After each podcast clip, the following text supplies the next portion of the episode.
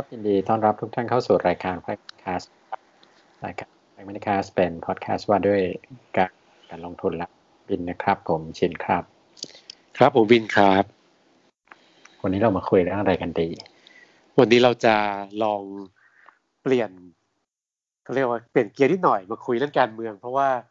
วันที่รายการจะเผยแพร่เนี่ยก็ตรงกับวันที่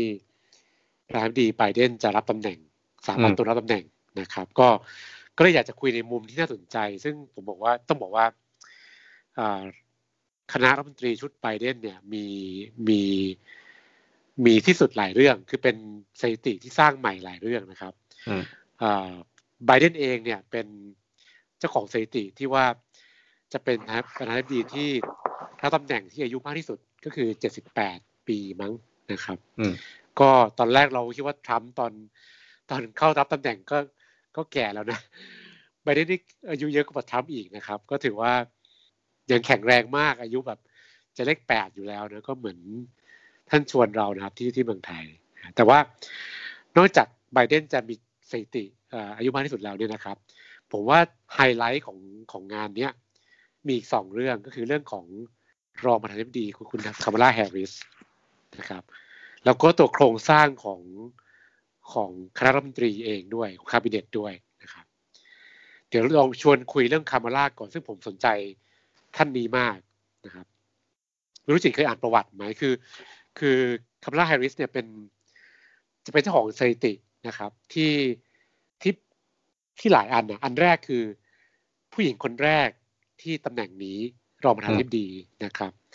แล้วก็แล้วก็ถ้าก็มีคนคาดเดาไว้ว่า ถ้าไบเดน เป็นแค่สมัยเดียว แล้วสมัยหน้าเนี่ย ให้คาเมล่าเนี่ยไปไปเป็นแบบ successor ครับ คือรับตำแหน่งผู้สมัครอ่าชิงตำแหน่งแทนอะไรเงี้ยคาเมล่าก็จะเป็นประธานาธิบดีคนแรกที่เป็นผู้หญิงนะครับ อ่านี่ก็เป็นเป็นสถิติข้อแรก ข้อที่สองเนี่ยคือเป็นคนผิวดำคนแรก ที่เป็นรองประธานาธิบดีด้วยนะครับ คือตอนโอบามาเนี่ยเป็นผิวดำคนแรกที่เป็น ประธานาธิบดีนะแต่ว่าคามาล่าเนี่ยจะเป็นคนแรกที่เป็นรองประธานาธิบดีที่เป็นผู้ผิวดำก็คือเป็นทั้งผู้หญิงและเป็นผู้หญิงผิวดำนะครับ ยิ่งไปกว่านั้น สถิติข้อที่สามคือว่าจะเป็นคนแรกที่เป็น African American เพราะว่าคุณพ่อของคาเมล่าเนี่ยเป็นคนเชื้อสายจาเมกา คุณพ่อเนี่ยเกิดที่จาเมกาแต่ว่ามาเป็นมาทำงานที่ที่อเมริกาเป็นอาจารย์ เศรษฐศาสตร์ที่สแตนฟอร์ดนะครับเป็นศาสตราจารย์นี่แหละไม่ใช่ธรรมดาเป็นศาสตราจารย์เศรษฐศาสตร์ที่สแตนฟอร์ดนะครับอะก็เพราะนั้นก็มีเป็นเป็นคนเชื้อสาย African American นะครับจากจากทางคุณพ่อนะครับสถิติข้อที่สี่ก็คือว่าคาเมล่าเนี่ยจะเป็นคนแรกที่เป็นเชื้อสาย Asian American ที่ทำตำแหน่งนี้นะครับ เพราะคุณแม่เนี่ยเป็นคนอินเดียเกิดที่อินเดีย แล้วก็ได้มาเรียนต่อที่อเมริกา แล้วปัจจุบันก็ไม่ใช่ปัจจุบันสิก็ได้ทำงานเป็นนักวิจัยด้านมะเร็งเต้านม อยู่ที่ UC Berkeley นะครับ ก็พ่อกับแม่ก็ไปเจอกันก็พ่อเป็นจามคนคนมาจากจาเมกาแม่คนอินเดียก็ไปเจอกันก็แต่งงานกัน แล้วก็มีลูกสองคนคาเมล่าก็เป็นหนึ่งในสองคนนั้นนะครับเพราะนั้นก็เลยสรุปว่า ไม่ธรรมดานะ คนเนี้ยเป็นเจ้าของสถิติสี่อย่าง ผู้หญิงคนแรก คนดำคนแรกนะครับ African American คนแรก แล้วก็ Asian American คนแรก คือเธอเป็นลูกผสม African กับ Asian ในตัวเองด้วยนะครับ แล้วก็ถือว่าเป็นในทางการเมืองนะเขาถือว่าเป็นเป็น choice ที่ฉลาด เพราะว่าพรรคเดโมแครตเนี่ยเป็นพรรคที่มีฐานเสียงของ ความหลากหลาย แล้วเป็นฐานเสียงของคนผิวดำคนผิวสีเยอะนะครับ แล้วก็เขาว่ากันว่าคนผิวสีที่เป็นผู้หญิงเนี่ยเหมือนเป็นฐานที่แน่นปึกของเดโมแครตแต่เดโมแครตไม่เคยดันผู้หญิงขึ้นมาตำแหน่งนี้ทีหนึ่งก็ถือว่าคาเมล่าเนี่ยเป็นคนแรกนะครับ ก็เป็นของสี่สี่สถิตินะครับ ก็เป็นผู้หญิงคนแรก เป็นผู้หญิงผิวสีคนแรกนะครับ เป็น ผู้หญิงที่มามีเชื้อสายแอฟริกันอเมริกันคนแรก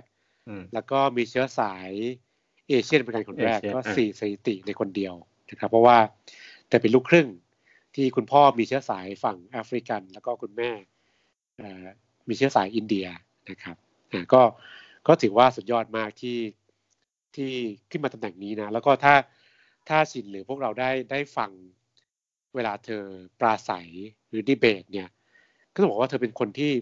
พูดได้ดีมาก คือมีความสามารถพิเศษ มีพลังมากในในเวลากล่าวปราศัยคือ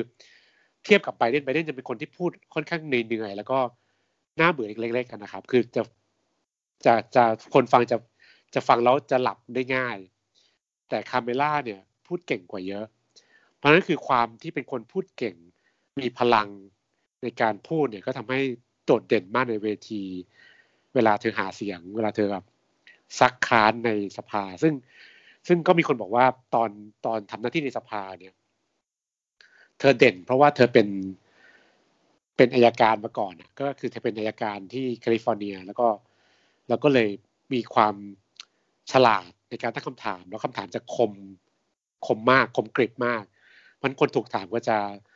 จะลำบากมาก แต่ว่าทั้งหมดก็เป็นเพราะ background เธอเป็นนักกฎหมายเป็นอัยการมาก่อน นะครับ ก็เอ่อนี่ก็เป็นสีสันที่ถือว่าเจ๋งมากของของรองประธานาธิบดีที่จะขึ้นมารับตำแหน่งวันที่ 20 นี้นะครับอืมทีนี้ยิ่งไปกว่านั้นอ่านอกจากไบเดนจะสถิติอายุมากที่สุดนะครับคาเมล่าจะเป็นเจ้าของสถิติสี่เรื่องนี้นะครับเอ่อถ้าเราได้ไปดูรายนาม คนที่จะขึ้นมาเป็นอ่าเขาเรียกว่าอะไรคณะรัฐมนตรีคณะรัฐหรืมอนตรีคาบิเนต อ่าอืมของของไบเดนเนี่ยนะครับ ก็จะพบว่ามีความหลากหลายมากนะครับ เทียบกับชุดที่ผ่านมาในอดีตย้อน 200 กว่าปีของประวัติศาสตร์สหรัฐนะครับ ก็คือหลากหลายข้อที่หนึ่งก็คือว่าจะเป็นคาบิเนตที่มีผู้หญิงสัดส่วนน่าจะเยอะที่สุดนะครับ นี่ผมคือพอดีว่าเขายังไม่ตั้งเป็นทางการนะ แต่ว่าถ้าเราดูจากรายชื่อที่จะเสนโนอมิเนเนี่ยตอ่าอ่าโนมิโนเอ่อที่โนมิเนตเนี่ยนะครับ ก็น่าจะเกือบครึ่ง นะครับ ที่ที่เราทราบกันแล้วชัดเจนมากๆ คือว่าที่รัฐมนตรีคลังก็คือเจเน็ตเยเลนนะครับเจเน็ตเยเลนนี่เป็นอดีตประธานธนาคารกลางสหรัฐหรือเฟดนะครับก็ผู้หญิงตัวเล็กๆ ที่เก่งมากแล้วแบบถ้าใครเคยฟังเยเลนแบบให้สัมภาษณ์หรือว่า หรือว่าแบบกล่าวสุนทรพจน์เนี่ยเธอจะแบบคมกริบเหมือนคามาล่าเลยคือแบบสุดยอดมาก ก็เป็นผู้หญิงเก่งมากคนหนึ่ง มันก็เป็นถือว่าเป็นช้อยส์ของ ตำแหน่งสูงที่เป็นผู้หญิงนะครับ แล้วก็อีกหลายตำแหน่งเดี๋ยวลองไปติดตามดูอืมได้ว่า เป็นผู้หญิงอ่าห้าเกือบห้าคนอะหนึ่งในสามประมาณหนึ่งในสามอ่า แต่ว่าถ้าถ้าถ้าไปดูตำแหน่งรองๆที่เป็นตำแหน่งที่เรียกว่าใช่เทียบเท่ารัฐมนตรีอะครับ ก็ก็เป็นผู้หญิงอีกเยอะมากนะครับ แล้วก็ในเรื่องของเพศเนี่ย ได้ยินข่าวอีกเหมือนกันว่า มีตำแหน่งหนึ่งผมจำไม่ได้ น่าจะที่ที่เป็นที่เป็น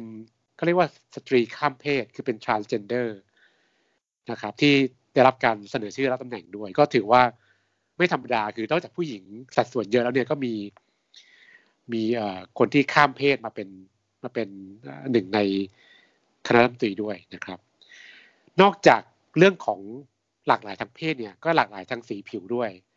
อ่าหลากหลายเช่นเรื่องของเชื้อชาติเออไม่ใช่เชื้อชาติสิคือเอาว่าสีผิวแล้วกันนะครับ เพราะว่า นับแล้วเนี่ยครึ่งหนึ่งพอดีของคาบิเนตนี้เนี่ยจะเป็นคนผิวสี คือครึ่งหนึ่งเป็นผิวขาว อีกครึ่งหนึ่งผิวสีก็หลากหลายมาก มีทั้งเอเชียนอเมริกันฮิสแปนิกนะครับ เยอะมากเลยแล้วก็มีมีสัดส่วนของคนที่เป็นNative American ด้วย คือคนคนพื้นถิ่นของอเมริกาด้วยนะครับ ก็ลองลองไปดูรายชื่อได้เพราะว่าเออนี่ผมคิดว่า ไบเดนนี่ก็คือแบบผลักดันสุดโต่งมากของของความหลากหลาย ซึ่งก็สะท้อนผมคิดว่าสะท้อนอาสังคมที่เปลี่ยนไปของอเมริกาด้วยและสะท้อนฐานเสียงของพรรคเดโมแครตด้วยครับคือเรียกว่าหักพลิกจากเดิมที่เหมือนแบบของฝั่งทรัมป์เลยอะใช่ใช่อ่าทรัมป์นี่ผู้นโยบายมีแต่ผู้ชายแล้วก็มีแต่คนผิวขาวซะเยอะอะ เอออืมจะคล้ายๆ คือคือผมเพิ่งดู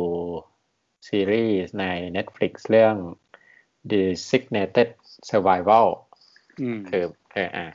คือในซีรีส์เนี้ยมันจะเป็นอ่าเป็นเรื่องการเมืองสหรัฐโดยที่เป็นเป็นสมมตินะครับ มันมันมีเหตุการณ์คือก่อการร้ายไปวางระเบิดเอรัฐสภา ในวันที่เขาแถลงนโยบาย ทีนี้ทุกคนตั้งแต่ ประธานาธิบดีคณะรัฐมนตรีรวมถึง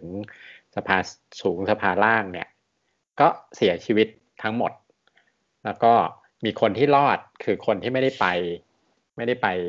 เข้าร่วมอะคือคล้าย ๆ ว่าตอนแรกเนี่ยเขาจะประธานาธิบดีเนี่ยจะจะจะไล่คนนี้ออกจากตำแหน่ง เป็นเป็นประมาณว่ากระทรวงการเคหะประมาณเนี้ย Secretary of Housing เนี่ย and Urban Development คือตำแหน่งเล็กๆ แล้วก็กำลังจะถูกปลด ก็เลยไม่ได้ไปเข้าร่วม ก็เลยเป็นคนที่รอดตำแหน่ง แต่ว่าก็เลยต้อง เนื่องจากในในในรัฐธรรมนูญสหรัฐเนี่ยจะกำหนดว่า ถ้าประธานาธิบดีปฏิบัติหน้าที่ไม่ได้หรือเสียชีวิตหรืออะไรก็ตามเนี่ยรองจะเป็นแทน ถ้ารองไม่ได้ก็จะถัดไปเป็นเป็นลำดับ อาจจะเป็นรัฐมนตรีต่างประเทศ เป็นคลังเป็นอะไรอะกลาโหมอะไรเงี้ยเขาจะมีตำแหน่งไล่มาเรื่อยๆ คนนี้จะเป็นคนท้ายๆเลยแต่แต่เผอิญเป็นคนเดียวที่รอดชีวิตก็เลยต้องสาบานตนขึ้นมารับรับตำแหน่งแล้วหลังจากนั้นก็จะเป็นเหตุการณ์ว่าแบบสืบสวนอะใครเป็นคนทำคือคือมาเดิมเดินดำเนินเรื่องคู่กันสองเรื่อง คือคือฝั่งการเมืองก็แบบอาจจะต้องตั้งคณะใหม่ต้องต้องเลือกตั้งเซเนตกับไอสภา ผู้แทนใหม่อะไรเงี้ย คือคือตั้งเรียกว่าตั้งคณะคณะการปกครองใหม่ทั้งหมดกับอีกฝั่งหนึ่งก็จะเป็นฝั่งทางฝั่งสืบสวนฝั่งตำรวจฝั่ง FBI เดี๋ยวจะต้องไปสืบสวนว่าแบบมันมันเป็นใครที่กระทำการวางระเบิดครั้งนี้อะไรเงี้ยก็สืบไปสืบมา มันก็เป็นคนเรียกว่าอะไรเหมือนแผนสมคบคิดนั่นแหละอ่าแล้วก็คนที่ถูกคนคนที่เพอรอดชีวิตเนี่ยก็เหมือนกับแบบ ถูกวางไว้แล้วอะเพราะเพราะเป็นคนที่คล้ายๆหัวอ่อน ที่สุดพอที่จะจัดการอะไรได้อะไรประมาณนั้นอะอ่าแล้วก็ซีรีส์ก็ยาวไปสามซีซั่นคืออย่างนี้แล้วก็อีกอันหนึ่งก็คือ ตอนตอนหลังเนี่ย มันก็จะเป็นเรื่องการเมือง มันก็จะมุมแบบนี้เลยคือพยายามผลักดันผู้มีตำแหน่งผู้ดำรงตำแหน่งที่เป็นผู้หญิงที่เป็นฮิสแปนิกที่เป็นเพศทางเลือกที่เป็นมีประเด็นพวกเนี้ย เข้าไปอยู่ในในซีรีส์นี้ครบ อืมอ่า จะเป็นซีซั่นท้ายๆแล้วแต่ว่าแต่จะบอกว่าซีซั่นท้ายๆก็จะเริ่มน่าเบื่อลงเรื่อยๆคือไอ้ความตื่นเต้นมันจะอยู่อันอันตอนแรก ๆ ตอนหลังมันจะไปเล่นเรื่องการเมืองเยอะ แล้วแล้วก็ประเด็นพวกนี้จะอยู่ในอยู่ในซีรีส์เนี้ยว่าแบบดันของเขาเนี่ยรู้สึกเขาจะลงสมัครประธานาธิบดี แล้วก็เลือกรองเป็นเป็น Hispanic เป็นเป็น Mexican American เขาจะเป็นแบบคนแรกที่เป็นผิวสีเหมือนกันอะไรเงี้ย แล้วก็น้องน้องสะใภ้หรือน้องสาวอะไรที่เป็นแบบข้ามเพศคือประเด็นประเด็นความหลากหลายพวกนี้มาหมดตัวละครก็จะแบบ Asian ทั้งผิวสีผิวผสมทั้งหลาย อืมอืมอืมน่าจะเป็นแบบเรียกว่ามันเป็นเทรนด์ของของสังคม ที่มันมีความหลากหลายมาก ๆอะ อืมอ่า ซึ่งจริง ๆ ทางฝั่งต้องบอกว่าฝั่งยุโรปหรืออังกฤษเนี้ยจะมีมีมีภาพพวกนี้มากกว่าเยอะนะ แต่ต้องบอกว่าเนื่องจากพื้นที่เช่นแบบ คนที่เป็นเอเชียน คนที่เป็นอินเดียนเนี่ยเขาเยอะอยู่แล้วอะ อืม เออก็จะมีแบบเรียกว่าอะไรอะนักการเมืองหรือ หรือคนที่เป็นที่เป็นผสมหรือเปิดกว้างทางทางทางสังคมแบบนี้เนี่ยมากกว่า ฝั่งอเมริกันเพิ่งเพิ่งคือสังคมหลากหลายก็จริงแต่ว่า ภาพของผู้ดำรงตำแหน่งก็จะเพิ่งจะเห็น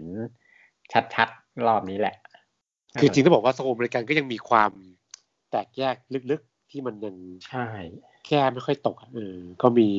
เหตุการณ์ปีแล้วก็เรื่อง Black Lives Matter อะไรก็ก็ยังมีรอยร้าวอยู่พอสมควรจริงก็น่าจะเป็นน่าจะเป็นตัวเลือกประธานาธิบดีที่ดีที่จะแบบมาประสาน ความความแตกแยกเหล่านี้นะในสังคม อืม อืม ต้องค่อยๆยอมรับกันอะ อืมเอาใจช่วย ก็นึกถึงนึกถึงเฟิร์นเฟิร์นก่อนอ่านหนังสือนานแล้วว่า เออประเทศไทยเนี่ย ตอนครม.ของไทยครับ มีผู้หญิงคนแรกที่เป็นรัฐมนตรีเนี่ยเฟิร์นจำได้ไหมเอ่อตอนเราเด็กๆชื่อสายสุรี จุติกุล คือจำ เป็นชื่อคณะรัฐมนตรีที่ที่คุณอานันท์ปันยารชุนนะอ่าตั้งอือฮึและได้เป็นคณะแรกที่มีผู้หญิงเป็นรัฐมนตรี อะไรอย่างเงี้ยครับ ก็